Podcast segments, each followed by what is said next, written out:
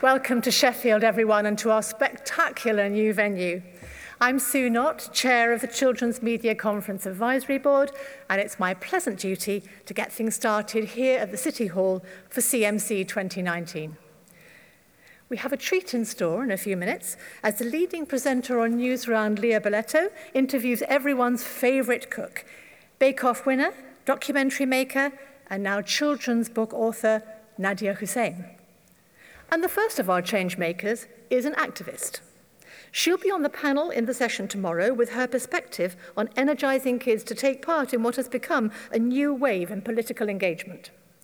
She's deeply involved with the U K Student Climate Network and currently coordinates their schools outreach and the Green New Deal campaign across the country, while working to organise monthly school strikes, both here and internationally. In February, she led the London Climate Strike March. She's already in demand for radio and T V news comment on the school strikes movement, and now she's here to ask us where we stand in this new wave of commitment from the young people we serve. Please welcome changemaker Noga Levy-Rapoport.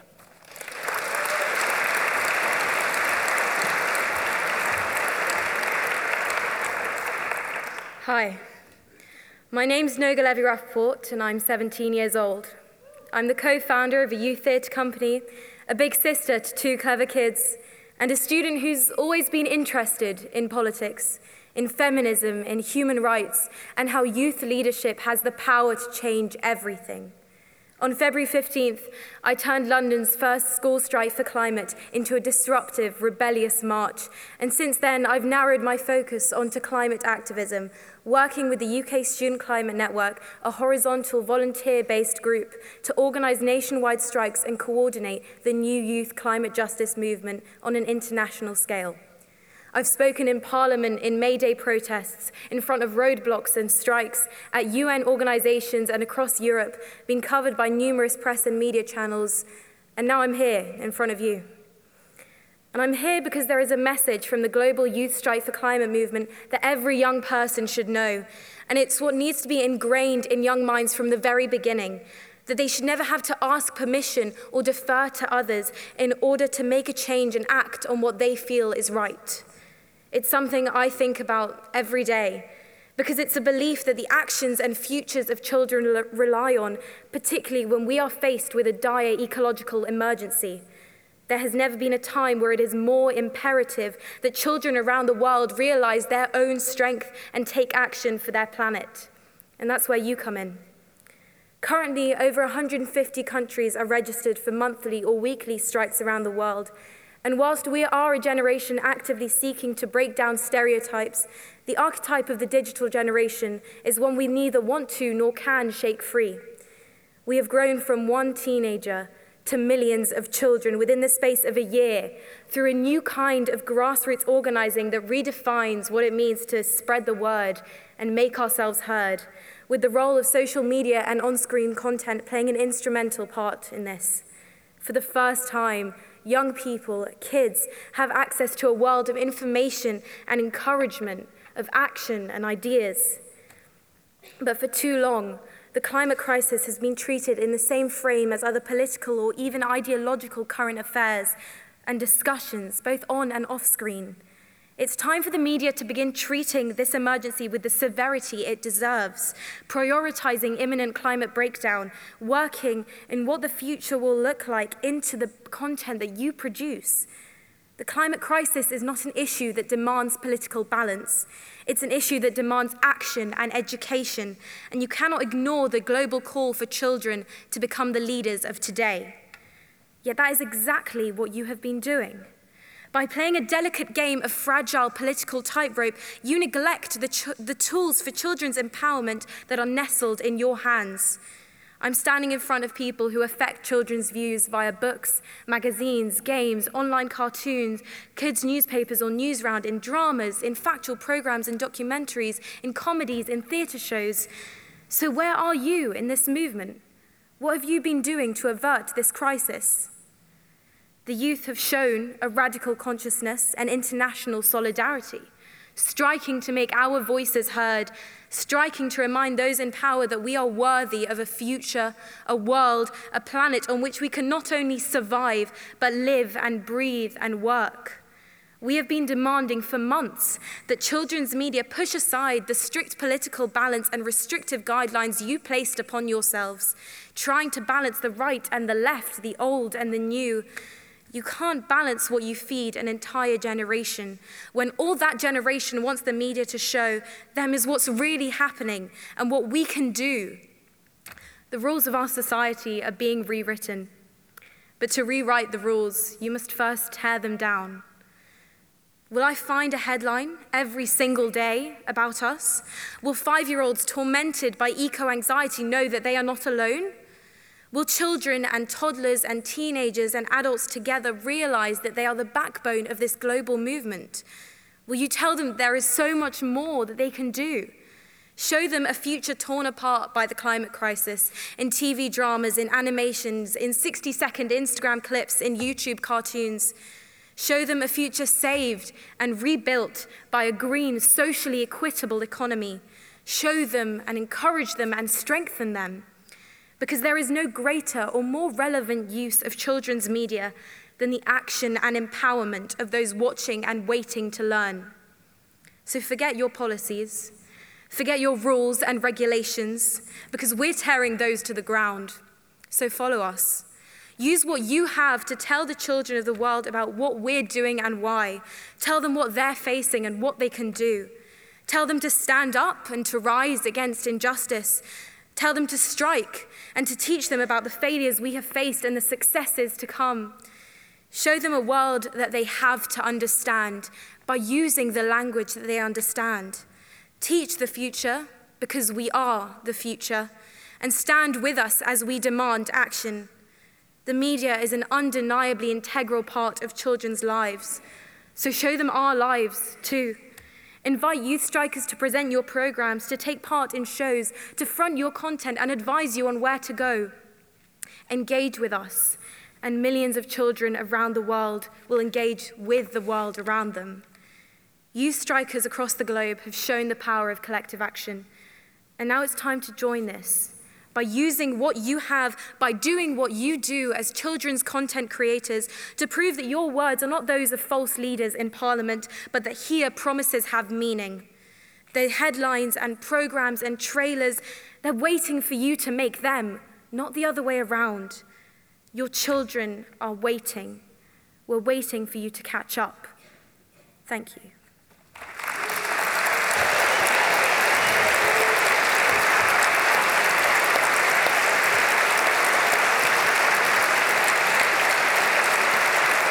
Brilliant. Hello, welcome everyone. Noga, that was a fantastic speech. I wish I was that confident at the age of seventeen. So inspirational and so important uh, in this day and age. It often feels with social media that we, we already know the people we watch on television.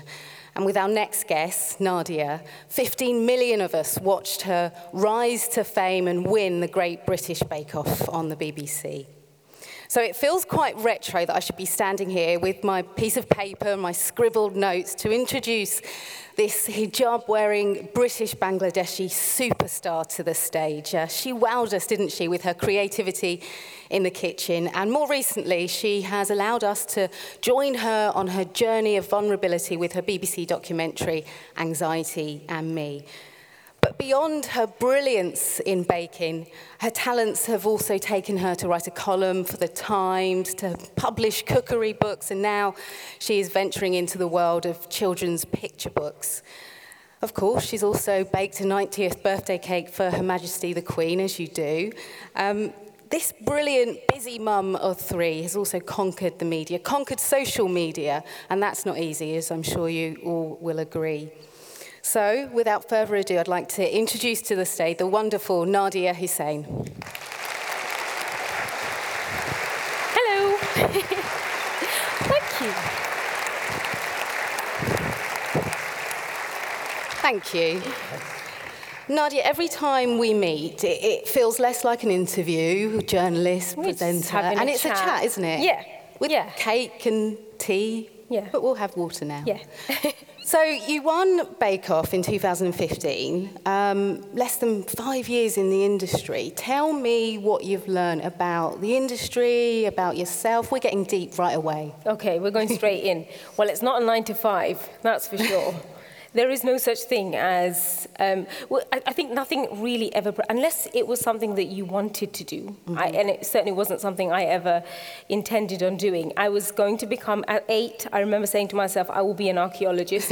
That never happened.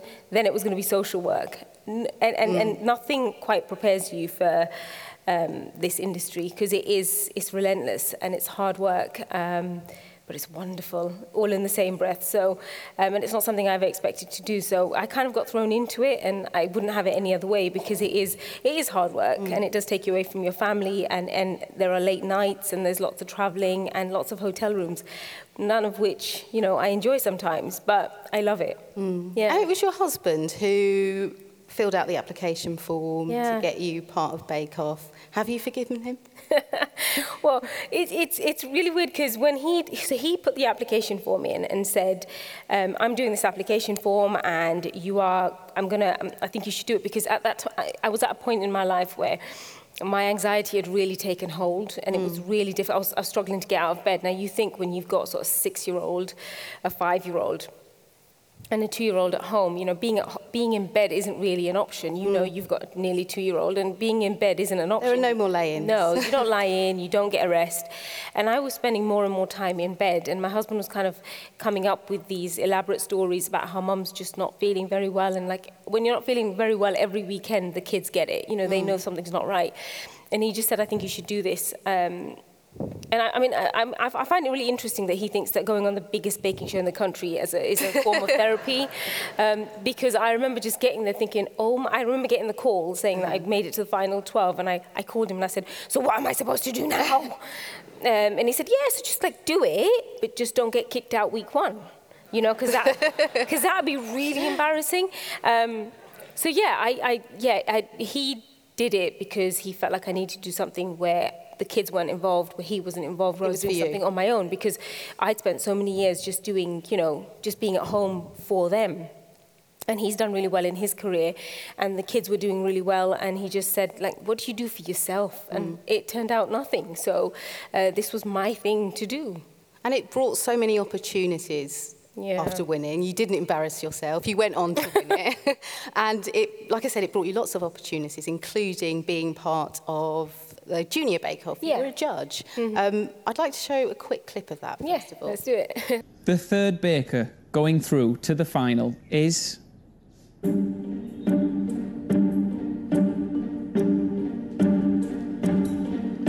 Nikki.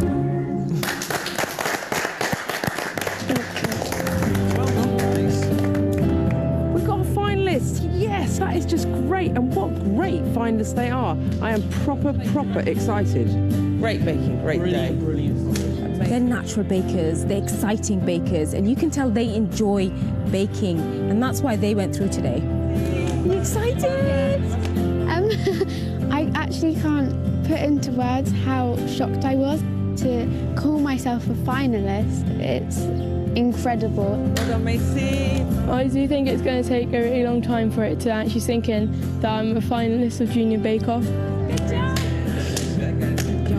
I'm always shocked when they put me through, because I've like I'm always doubted myself. Brilliant, brilliant. I'm happy like this much.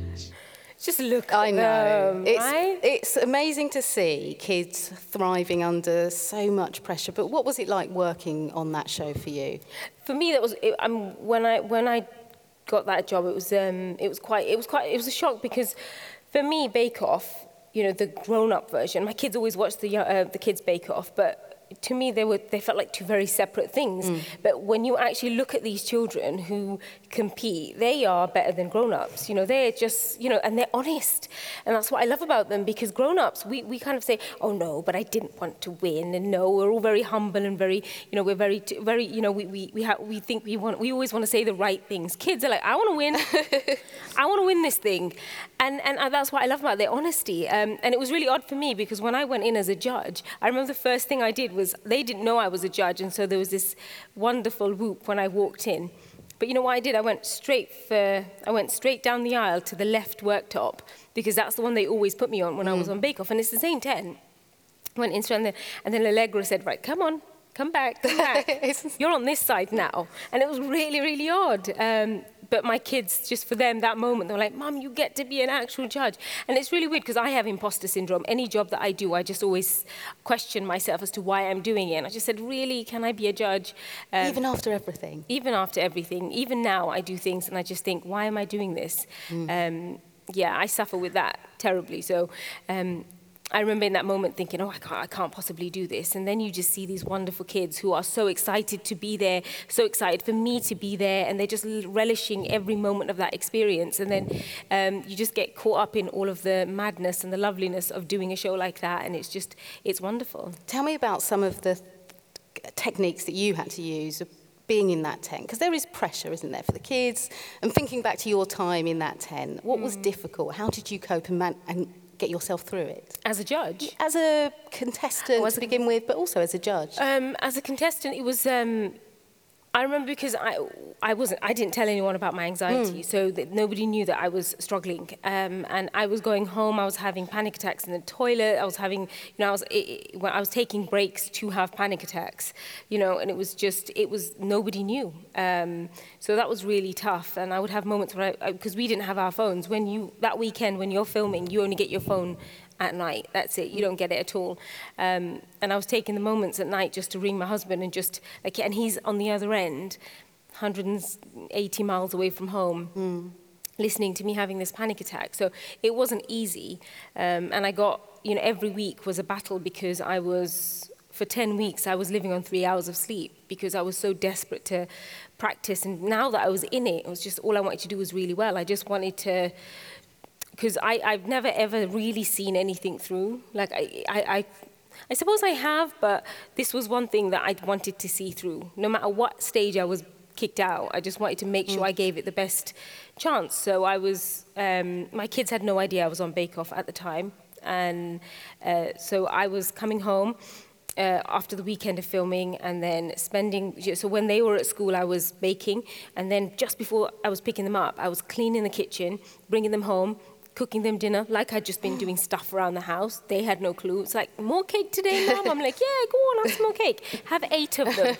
Um, and then I got really superstitious, and I was baking eleven times, eleven, I was baking the same thing eleven times, mm. because I felt like if I didn't bake it eleven times, then I would then if something would go horribly wrong. So I was becoming really superstitious, mm. and then they would go to bed. And lucky for me, they couldn't tell the time, so I would change all the clocks in the house. I did, I did, it's so bad. I changed all the clocks in the house, and so um, it was technically, it was, I mean, it was, to them, it was seven o'clock, but actually it might have been half five. And nobody they, needs to know. Nobody, they know now. Um, they're like, Mum, have you been messing around? They're like, no, no, I know you can tell the time now. Um, so yeah, I was changing, and then sending them to bed, and then I was, I was then doing, you know, I was practicing till three o'clock in the morning, and then sleeping till six o'clock, and then waking up and doing it all over mm. again for ten weeks. That's a lot to carry on your shoulders. How did you manage to then go back into the tent for Junior Bake Off and experience that? That was really tough, because when those, it was, it, I'd never really felt it until I looked into those kids' eyes, and you could see them, like, you could see how much they wanted it. You could see how, you could see when they were yawning how many nights they've stayed up to practice. You could see it in their face. They were desperate to do well, mm. whether it was to do well to win the competition, or whether, I mean, like Tyrese there, he yeah. was there. He was like, I'm going to win that competition. I'm going to win it. But the others, it was, you know, for Nikki Lilly, yeah. she was, she's an incredible, wonderful human being who I've met lots of times since. Um, and she did it because it was, it, it, it was a fight. Just like, mm. you know, a lot of things in her life, it was a struggle, it was a fight, and it was something she had to prove to herself. And so they were all doing it for different reasons, but I could see it in their mm. faces. Um, but then I had to be, like, and then I had to, like, pick their cake apart and say, oh, this is Robert. I was like, oh my gosh, I can't do this. Um, and they, I said, look, I'm going to have to be really honest, guys. And they said, look, we want you to be mm. honest. That's why we like you. Um, and so I was, when it didn't work out, I was honest, and I said it didn't work out. So, um, but yeah, it was, it was difficult switching the roles. Mm. But a good experience for you. Oh, it was a fantastic experience, yeah. and I love working with kids. I think they're just they're just so wonderful and honest, and that's what I love about children. I have they're to so agree. yeah, brutally honest. They just say it as it is, and I think that, you know, I think we could learn a thing or two from mm-hmm. children. And you have three children yourself. You've yeah. worked in children's T V, um, and now you're venturing into picture books with My Monster and Me. Yeah. Tell us a bit about the origin. Why did you decide to do that? So I wrote the book. Look, there it is. Look. Oh, it's huge. The illustration's fantastic. Isn't it just yeah. wonderful? Um, it's just, oh, look at that. Oh, just it just makes me so happy. Um, I haven't actually seen it in its physical mm. form yet, but, you know, I've got bits of that knocking around in my office, so it's quite nice to see it that massive. I think I might have that when I leave. um, It just, it's, you know, it's five hundred words, and it's an opportunity to tell children a story in five hundred words. I'd rather do one hundred thousand, because at least you can tell the story in one hundred thousand. Mm. It's so difficult. Mm. It's a totally different beast, um, writing five hundred words and being able to tell the story um, exactly as it, you want it to be told in that, you know, in, it's really difficult. Mm. I kept, you know, I was going over, I was like fifteen hundred words. I was like, I can't take, get rid of a thousand words. And I went from something like two thousand to kind of really kind of squashing it and condensing it down to five. And it was really hard. Mm. Um, it's one of the hardest things I've written mm. by far. Um, but I'd done this long before my documentary. So, yes. um, because what I didn't, uh, before I'd done my Anxiety and Me documentary, um, I never, you know, I've only ever seen a doctor a couple of times about my anxiety. Mm. And what I did know about that was um, that I've been suffering with anxiety from a very young age. Um, and there was no diagnosis, but I know that I'd always felt the same way since, for as long as I could remember, from maybe six, six or seven. Um, and I just, if I think back to myself as a six or seven-year-old, you know, I look at, I'm thirty-four years old, and even now I struggle to get help. You know, it's taken me this long to get help. Um, and I can only, I and I know, you know, like, I can only imagine the hundreds of thousands of people who struggle to get help um, as adults. And I imagine our, you know, our younger generation, our children, are, you know, they will suffer with anxiety. And I know it exists because it happened to mm. me. So there are loads of kids out there who do suffer, or perhaps have some form of anxiety that they don't understand. And that's why I thought, right, I'm going to write this book. And it was it was literally a light bulb moment where I just rang my agent and I said, I'm writing this book. And that was it. And I was just downstairs in the office at one o'clock in the morning just writing this book. And I said, I've written the book. And that was it. It's just, I, I wrote it, now let's find somebody who's going to publish it. Tell us a bit about the storyline of the book. It's about a, so this is, the, My Monster and Me mm. came from what I call my anxiety. I've always called it my monster. And I think lots of people, it's about it being identifiable to people, because sometimes when you suffer with anxiety, um, it's quite, the hardest thing is explaining that feeling or explaining how it makes you feel or what, how it manifests itself. And um, I used to try and describe it, and, and very few people knew that I had anxiety, apart from my sisters. Like, even now, my parents, you know, my parents only recently learned that I suffered with anxiety. They didn't even know up until now. Um, and it was a way of describing it, and I used to call it, I, I still call it my monster. And um, in the story, the monster starts off really, really big, and I always say, you know, when it's consuming me, it's so big, it's in my face, and it's right there, and it's shouting at me, and I can't look left or right, it's always just there. And there are moments where it's just behind me and I know it's there, and it kind of taps me on the shoulder occasionally and says, hey, just reminds me that it's there. But I know it's there, and it is, I'm struggling to get through my day, but I know that I can still do it. And there are other moments where it's like this big and I can stick it in my pocket and I can walk around, I know it's there, and it's not going to bother me because I've told it, you stay quiet and you stay in there, you're not coming out today. You're on top of it. Yeah, and mm. I'm on top of it. And, and you know, and it, go, you know, it changes, and I think that, and that's where the story comes from, where the monster is enormous, mm. where, um, you, you know, it's consuming, and, and right at the end, the monster just gets smaller and smaller through the story, and in the end, he just picks it up, picks it up and puts it in the pocket. Why do you think there needs to be this open conversation about children and mental health and how they're feeling?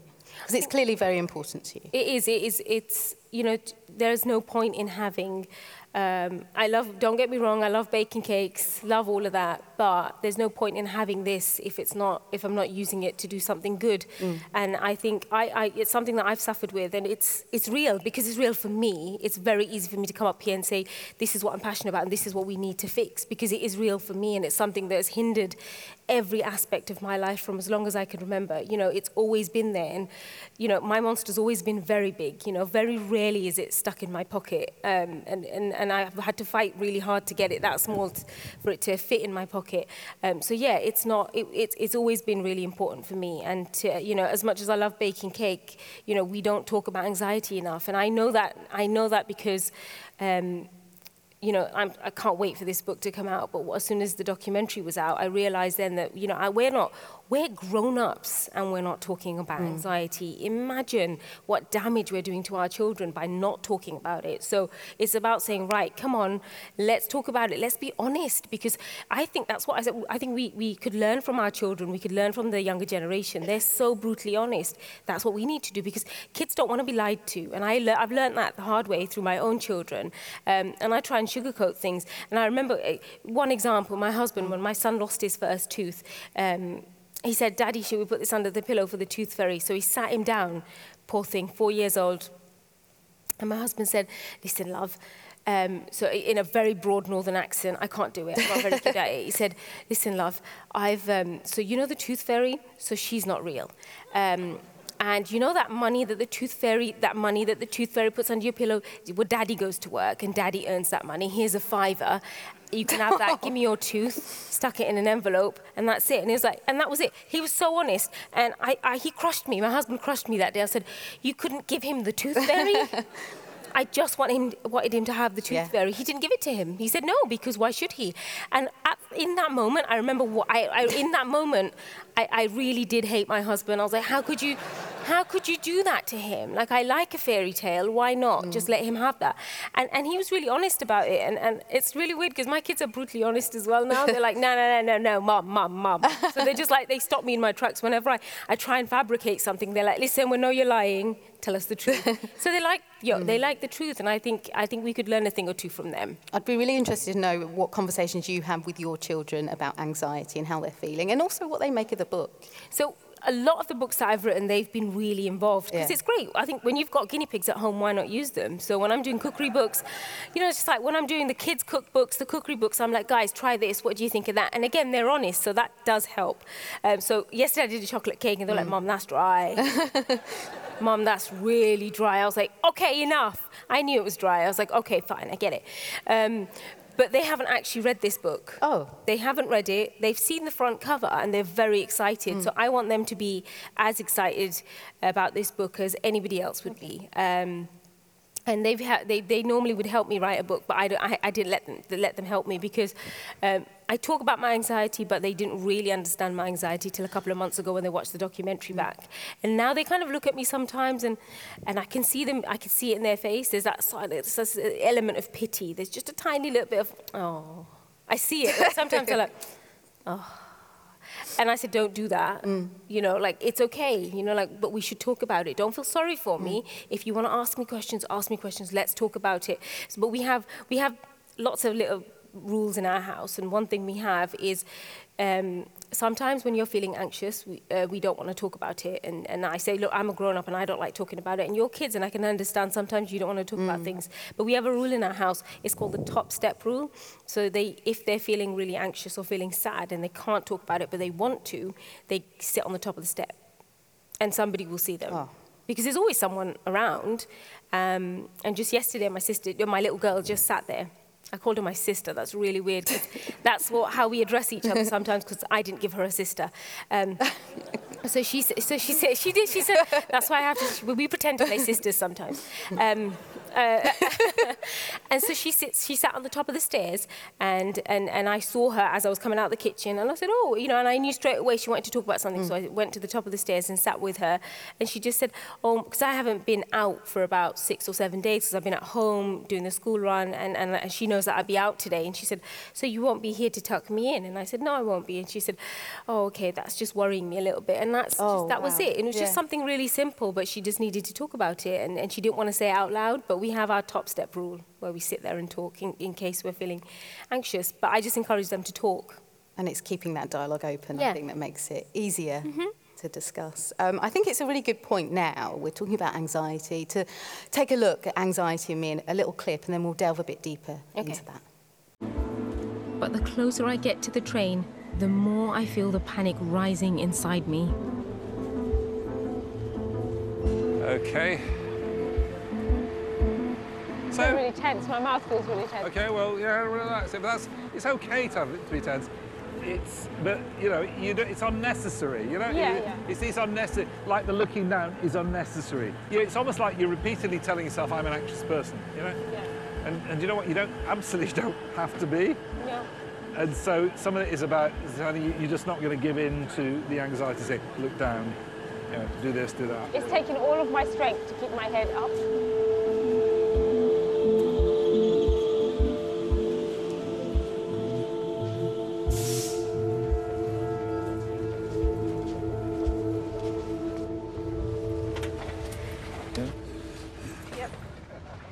I'm okay, thank you.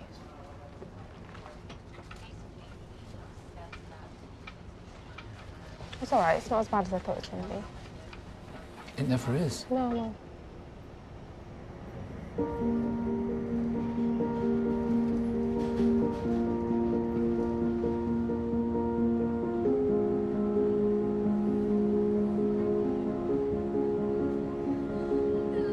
Here you are, headed to London, and? And it's not as scary as I thought it was going to be. Is it scary at all, Matt? No. At the moment, this moment, I don't think it is scary. I think it's scary. And you know, and, and, and if you were to panic now, if you were to have a panic attack, what then? It would go away. It would go away. It would go away. Yeah. You don't need so to. This do, is yeah. saying, this is me saying that I'm not. When it happens, it happens, I'm not going to force it to go away. It will just go okay. away. It will just go away, because there's nothing to be afraid of.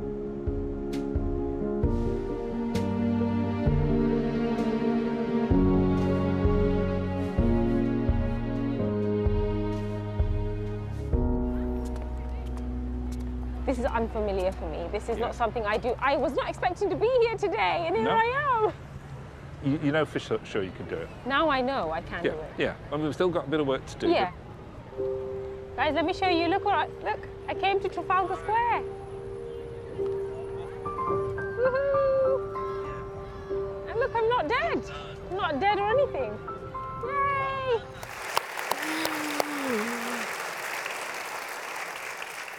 For us, Nadiya, that was, I suppose, maybe a minute and a half sequence of television.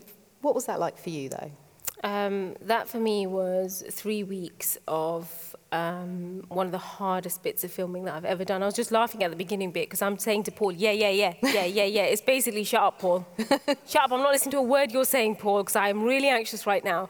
But it was close to three weeks of really intense filming, and what I hadn't what I hadn't imagined. Like, I went in with the best of intentions. Yeah. This was my idea. This is me. Oh. I said, this is what I want to do. Um, and this is kind of, this has been years in the, you know, like about a year and a bit in the making. Mm. And then finally, when it came to the filming, I just thought to myself, what on earth am I doing? Why am I doing this for? And then when we started filming, the work, the more I got into it, what I hadn't realized was all those years of kind of burying these feelings. Suddenly Paul was saying, we're unearthing the mm. lot. We're going to... Just like, we're going to dig out. the yeah. lot up. And that, for me, was one of the hardest things I've ever, ever had to film. Um, and there were moments when I... I, I right on the edge at sort of one o'clock in the morning, and, and, and I, I would just ring and say, I'm not doing this. I don't care what contract I've signed. I don't care who sues me. I'm not doing mm. it. I'm done. I'm not going back. And then I'd wake up in the morning, and then I would just... wait, and I would just go, and then I and I and I did that every day for about three weeks, and I really struggled with that. It was really, really difficult. Um, and my husband kept saying, "Ask yourself why you're doing this." Think That's it. That's what I wanted to ask you. Why? Why did you? It's, it's you know, it's anxiety. It's not something that you can yeah. contain. It's would have taken a lot of strength to do that, but why did you decide, right, I'm, I'm going to do this to myself? Well, we always say it, don't we? We always say anyone who suffers or anybody who doesn't or anybody who talks about anxiety, they say we need to talk more. And so this was me talking mm. to millions of people. Um, and I did it the best way I knew how, and I thought there's no point in being sat here and having the ability to make something like this and saying, I'm not going to make it just because I'm scared. Because if I'm saying we need to talk, then I need to prove to myself that we're going to talk. And this is me saying, look, if I can talk and I can tell millions of people, here you go, this is me, I'm giving you my story, this is what happened to me, and this is what, you know, this is what I live with every single day, then surely somebody out there mm. will um, you know, find the strength, the courage to go out there and, and say, you know what, if she can do it, average Nadiya, I can do it too. And I think that's really important. Um, and I had to just, you know, because I say it all the time, we need to talk. And, and, and this was me proving to myself that mm. this is us talking. Um, and I put my money where my mouth is. It's just like, we're going to have to talk. We're going to do it. Let's do it. And, and I honestly, ever since that documentary, everybody that I've met, every single person that I've met at a food festival, at a book signing, you name it, on the street, when I'm doing the shopping, when I'm taking the bins out, there is always someone saying, thank you for that. You know, j mm. just talking about the documentary. They don't care about anything else. It's always the documentary. And I think it's a wonderful thing. And there's lots of people who are now talking. And, you know, I even met with somebody whose husband's a doctor and said, you did a terrible thing because now everybody's ringing the doctor. And I'm like, no, hold yeah. on a second. Now, hold on a second.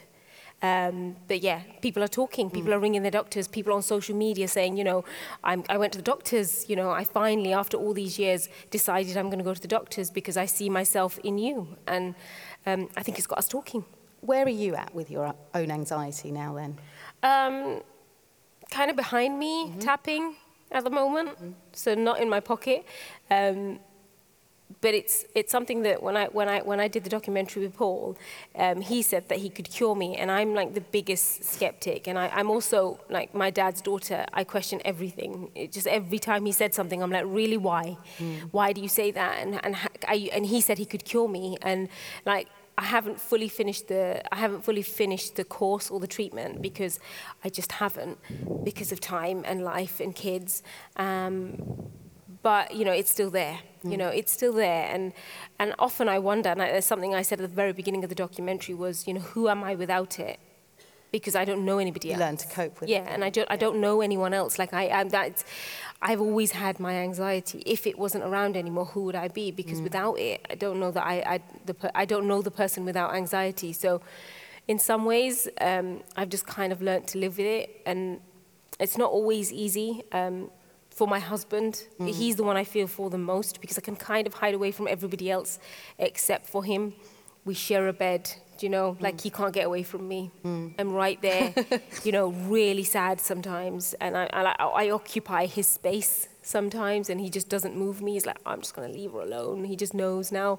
Um, so it's not always easy on mm. him. But I think what was great about doing the documentary was that people Um, lots of people, not just sufferers, also the people that are around people who suffer anxiety also mm. now understand what, it, you know, how to help and what it's like to live with somebody who suffers with anxiety.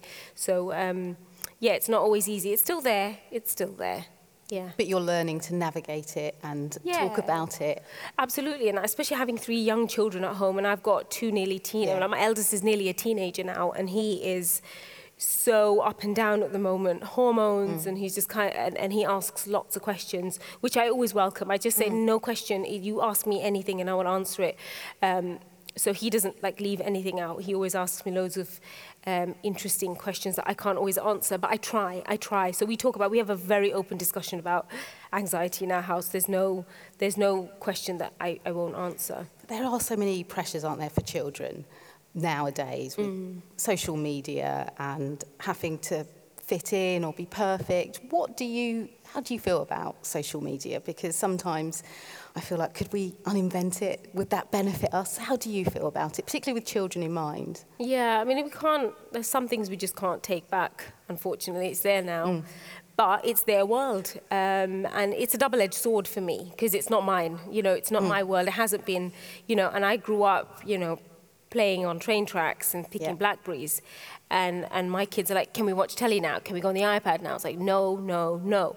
Um, so they, you know, they, it's their world, and it's something that, it worries me because I've got, you know, a teenager. He's, he's nearly, a, he's a teenager in a couple of months.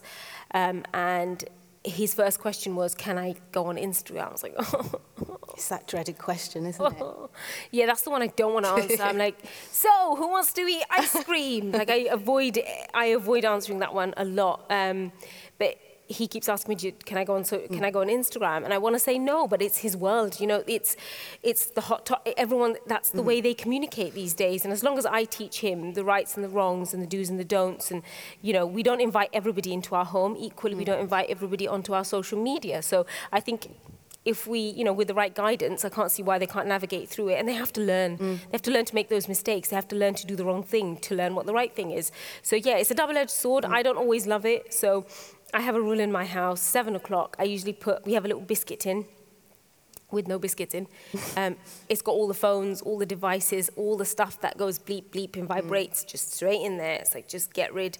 So on a weekend, we just get rid um, and, and just put it. That's why I'm not very good at doing stuff like that. I'm not mm. good at just kind of snap, snap, snapping where I am and mm. what I'm doing all the time. So I just kind of stick it all in a tin and say, you know, And, and we have days where we're all watching a movie, but we're all on our phones doing stuff as well. So equally, there's, you know, balance and there isn't. So, yeah, it, I love it sometimes and, and I hate it just as much. So as being a parent to your ch children, you're, you're a role model for your children and other kids around the country. You're a British Bangladeshi woman who is representing um, on screen. Let's talk about diversity, because I couldn't have you here without not mentioning it. Yeah. Um, I read an article recently where Naomi Campbell was talking about how she feels that diversity at the moment is a trend. Hmm. So we'll have a black woman on the front cover of Vogue, or there'll be a black family introduced on Coronation Street. But she says it's a trend, and actually there needs to be real change. Do you agree? Hmm. How do you feel about diversity in this industry?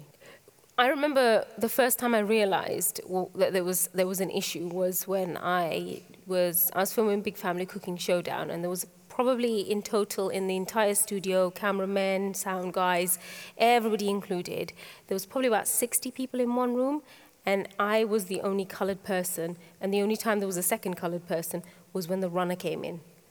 Uh, who would make a cup of tea. He'd, he'd do the teas and the runs and the rounds and cook and, and the tidying up. And the, that's the only other time there were only, uh, of maybe sixty plus people, there were two of us. Mm. And that suddenly, and I remember just getting a cold sweat thinking, oh my goodness. And just realizing that there's something not quite right here. Um, So, of course, it's important. You know, mm. growing up, I did not see anybody like me on television. And that's why I absolutely just, for me, Ainsley Harriott was the god on television. It was just like Ainsley. Like, I mean, I, come on, a legend. Yeah, I mean, yeah, exactly. But he was one of very yeah. few people. And for me, watching him on anything, on anything, for me, was just like, oh, I get him. I, I don't know. It was just being able to identify with him. Um, So yeah, certainly diversity wasn't something that I grew up with, and you know, reading a book, I couldn't open up a book and read a story and say, oh, I get that story and understand where that story's from or identify with a character, none of that. So it is absolutely one hundred percent important now. Um, as for Naomi Campbell's comments about it being a trend, a fad, people look at mental health and call it a trend or a fad, that we're just, it's a thing that celebrities talk about now and it'll be gone. Do you know what? They might be right, but if we call it a trend or a fad, we're wishing it away. We're saying that it's here and it's, it's time for it to go. And I don't believe that the little diversity that we do have, I don't think we should label it as a trend or a fad and wish it away. I think if it's here, even in its tiniest form, we should celebrate that mm. and look to making that a bigger, better thing rather than calling it a trend or a fad. Um, so, yeah, so I, I can't say I agree with that. Can't say I agree with that. But, um, yeah, no, I think it's something that, you know, it's happening. And if that change is happening, even if it's in the smallest amount, we should celebrate that. And we should look, at, you know, and, and, and look for it to grow and become bigger and better. What would you say you need from the industry to improve diversity? If there was one thing that could be improved, what would you say is needed? I don't, I mean, do you know what? I don't know that I've been in it long enough to know mm. what it is that we need to improve it, but there's, you know, for me to be in an industry where there isn't somebody like me. So I, mm. I go to food festivals, you know, um, and, and, I t you know I, and I turn up to these I do book signings and things, and I turn up, and I, usually I'm the only mm. person like me there, and and and sometimes that scares the life out of me. I just think, really? oh my, yeah, it mm. genuinely does scare me, and um, there are moments where I can almost feel the, you don't belong here. You don't have to always hear the words; you can see it, and and sometimes I've heard the words, um, and I've and you know and and. It's really hard because sometimes I've ended up just kind of like walking away and just having a good cry and then coming back and saying no. And there's a rule that I have, and I tell my kids this all the time, I always say elbows out. Um, because when I did Hajj, uh, five years ago when I did the pilgrimage. There's a rule when you're in Hajj is that if you want to keep your space, you've got to keep your elbows out because it's so tightly packed. They say keep your elbows out. And so I always tell my kids, elbows out. Like if you want your space, keep your elbows out. And so whenever I turn up to a situation where I feel like I don't belong and I feel like I don't, I don't have a space for me, um, I always say to myself, elbows out, because I am the change. Yeah. We are the change. You know, there's, I can't change the world, but I can be the change. You know, if, if I am the woman that a kid my age, you know, the, the little me will have see, sees me now on television, writing books, you know, then I am the change that I want to see in the world. So the point is, how do I stay here? That's it. It's just about staying here and creating that space and saying, actually, elbows out, let's create that space. So I don't know how to change it. All I know is how to stay here and to create that space. And I think, mm. it's that, I think that's really important. So now when anyone says, you know, like, where do you see yourself? I say, I want to I say, I want to be doing this. Um, for as long as possible. For as long as possible, just to create that space for more women, people of colour, and any one of that, you know, um, for ethnic minority to say, you know what, I can be just like her. I yeah. think it's needed. I think you're doing that, you're trailblazing. Um, it feels weird to ask this question because it's two thousand fifteen that you burst onto the screens, you won Bake Off. But what, if any, regrets do you have since bursting onto the industry? Anything that you would change, that you would do differently? Well, now when I watch it back, yeah. I, keep, I do tell my husband, you could have told me to, like, moisturise or something. Oh, hang on a second. You have amazing skin. No, what are you talking yeah, about? No, look, watch it back. Watch it okay. back. Seriously, should have moisturised. Uh, that was one regret. uh, apart from that, I don't know. Um, do I have any regrets? I've spent so much of my life regretting yeah. decisions that I've made. Um, I try so hard not to regret decisions because I'm a firm believer in things are meant to be. You know, certain mm. things are just meant to be. Um, and, you know, that I look back on, you know, certain points in my life where, you know, I was at, you know, I didn't go to university, you know, and, and, you know, growing up in the community that I did, there were so many restrictions.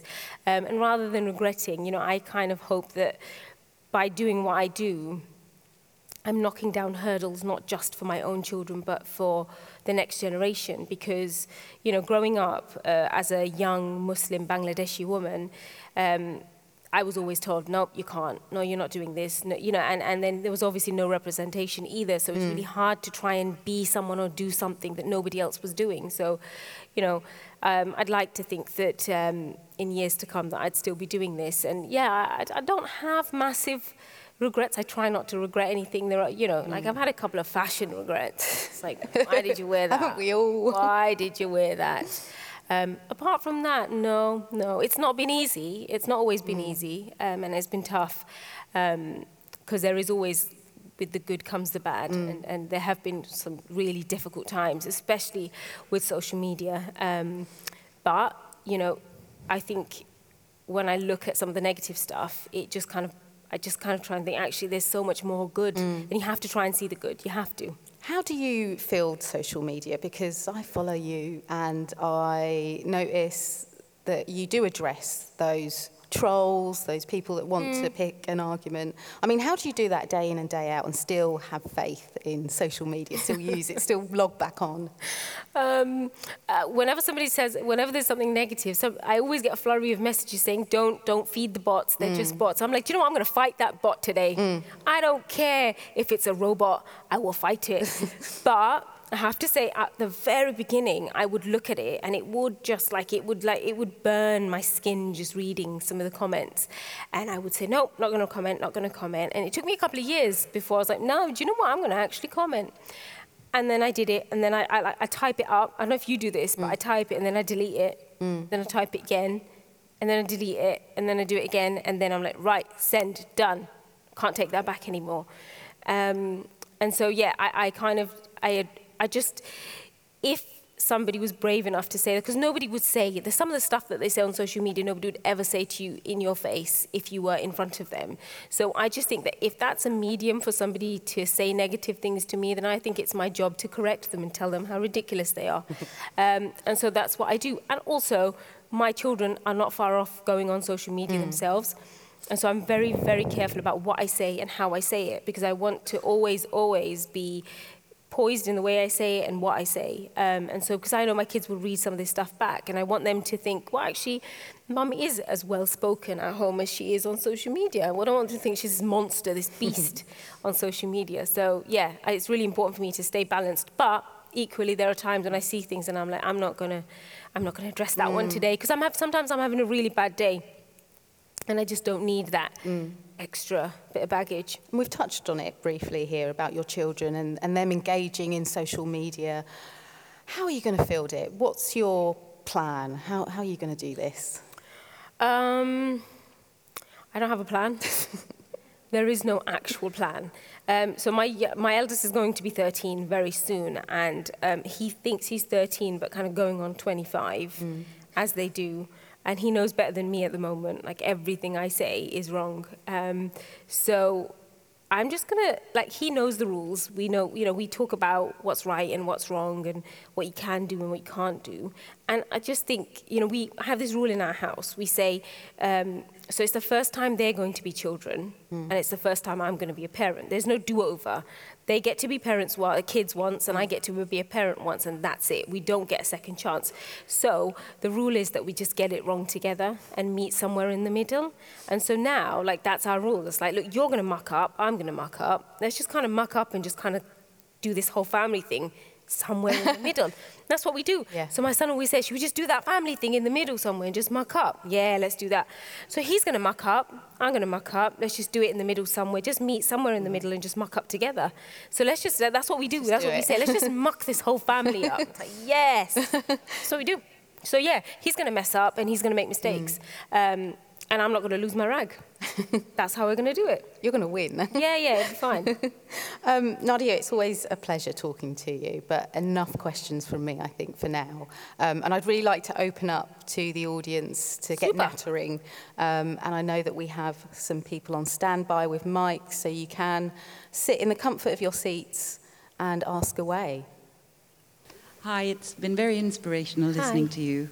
Um, and I have one question. You are a parent. How do your parents feel about the fact that they didn't know about your anxiety? Um, it was it was a tricky one, because when they watched the documentary, I probably should have warned them. Mm. Yeah, and that's why I'm not a good daughter. Kind of doing all right with the mum thing. Not such a good daughter. Um, yeah, so I told them, and my dad was out in Bangladesh, and then when it was, like, it was a week after he'd come back from Bangladesh, and I said, oh, yeah, yeah, so there's this thing. My dad saw the trailer, and then he said, oh, you're doing this thing. Um, I was like, yeah, and he goes, is it acting? And I said, no, no, Dad, it's real, it's me. And he was like, oh, okay. And then he watched it, and then he said, hmm. He watched it, and I saw him, like, he kind of avoided me for about a week afterwards. And then he said, mm-hmm, I'm very angry with you, young lady.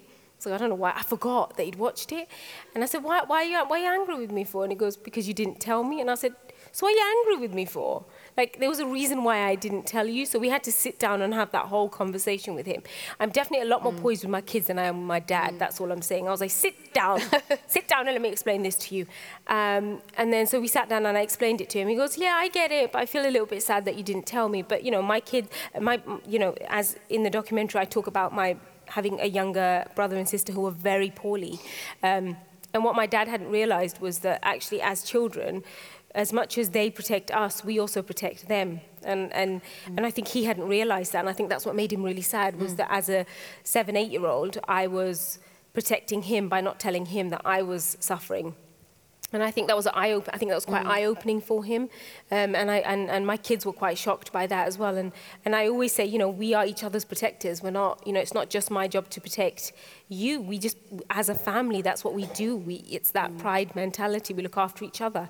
So, yeah, he was shocked. He was shocked. Um, and he said, from now on, you tell me everything. I was like, not everything, Dad. Not everything. Oh, we have another question right at the back there.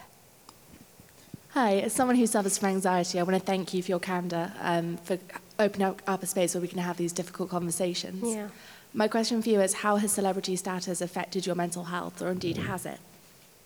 It hasn't helped. That's for sure. Um, it's not... Um, going out isn't so easy anymore, so I definitely avoid going out as much. Mm. Um, it's great for me because now the village that I live in, you know, we, we everybody knows, and it's easy because it just I'm a mum at the school. It's and it's taken us four years, but you know, it's it, you know, no, we're not no more twitching curtains. Everyone's just like, oh, it's just Nadi walking down the street. It's it's it's really easy at home uh, in our village, but um, certainly going out isn't as easy as much anymore, and um, it hasn't.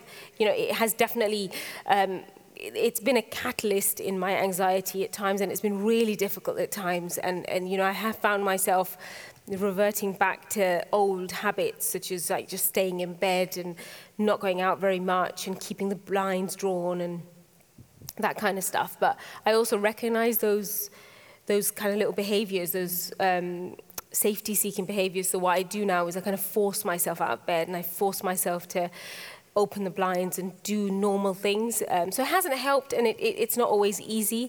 Um, but I always tell myself, you know, I love this job. I love doing what I do. So, you know, I make myself get out of bed sometimes, and it's not always easy. But, you know, I, I do love what I do, and I keep reminding myself of that. Otherwise, I wouldn't be able to do this, and I certainly wouldn't be able to control my anxiety as much. Um, but, yeah. I think it's important to remember also that you can be a doctor and have anxiety, as well as being a celebrity and have anxiety. Mm. It's, it affects all people. Yeah, I mean, I think it doesn't discriminate. And mm. quite often on social media, you, hear, you get some ignorant people saying that, you know, it's just another celebrity with anxiety. And it's just, it's if you can break a leg or cut your arm or, or you know, grate your finger, as most of us do when we're grating, you know, you can get anxiety. You know, like it's it's an illness. It's a thing. It's a real thing that people can get. So, and it's an illness. So, you know, it doesn't discriminate. So, yeah, you're absolutely right. Okay. Oh, we have one over here. Question. Hi. Hi. Um, so, uh, in the audience, there's a lot of program makers, and I wondered what advice you could give us uh, to make our productions more inclusive uh, for both Uh, talent and contributors who have uh, mental health issues, but also uh, production staff and crew. How can we make our productions more inclusive? Oh, that's such a tricky question, because I feel like such a newbie. Like I, mm. I want to change the whole wide mm. world. I want to make everything better. I want to just Boris Johnson and all of that. I do, I do. I want to fix, you know, I want to fix everything. Like I want to fix everything. I might just run for Prime Minister. Do it. Yeah. Do it. I think I might just do that. Free chocolate for everyone. That's what I'd say. Yeah. Do you know what? I don't, I'm not. That's a really tricky question, and I mm. wish I had the answer. Um, but it's like I said. I was saying to Leah that you know it's not. Um, For me, the only way I can actually make a change is to stay here. Um, and there are moments where I wonder why I'm doing this, and, and that's when I, I, I remind myself of how little diversity there is, um, and you know, and how little we talk about people with mental health issues. And you know, I am, you know, I've got it all going for me: mental health issues, brown, Muslim, Bangladeshi woman. Like that's, you know what I mean? Like tick, tick, tick, tick, tick, tick, tick. Um, but you know, here we are, and I get to do all of these amazing jobs, these wonderful jobs that women in my position don't get to do. So it's about staying here. Mm. And I think that's really, really important. Um, like I said, I can't change the world, but I might run for Prime Minister. You never know. Uh, we have one at the front, question at the front. Um, Nadiya, thank you very much. Thank you. This was tremendous, and not just informative, but really, really funny. um, I wanted to ask you if you could help us by saying a little bit about how we might recognize anxiety in the children around us. What, what might we be looking for? Um, well, we... We've had like long discussions, and I'm, I'm really hoping to work with lots of charities once this book is out, so we can be kind of working with, what I want to do is work with schools. I'd love to work with schools, so, because we always hear about the pressures of, uh, the pressure on the N H S and, and how little they have, um, and, and, and how little of that funding goes to mental health issues. Um, So I think we have to use the resources that we have, and that's schools and teachers. And I know they already work really, really hard for very little.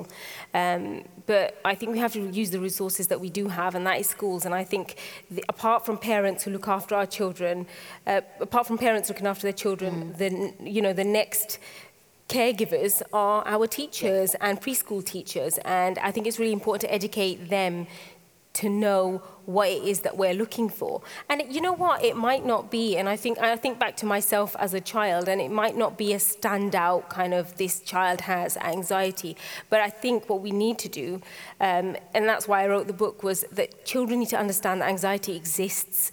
Um, and so often we, with kids very young, we call it, we, we have words like phase, um, or they're just, it's, it's just something that they're going through, mm. or hormones, or, you know, they've had a late night. And sometimes it's none of those things. Sometimes it is because they are just anxious.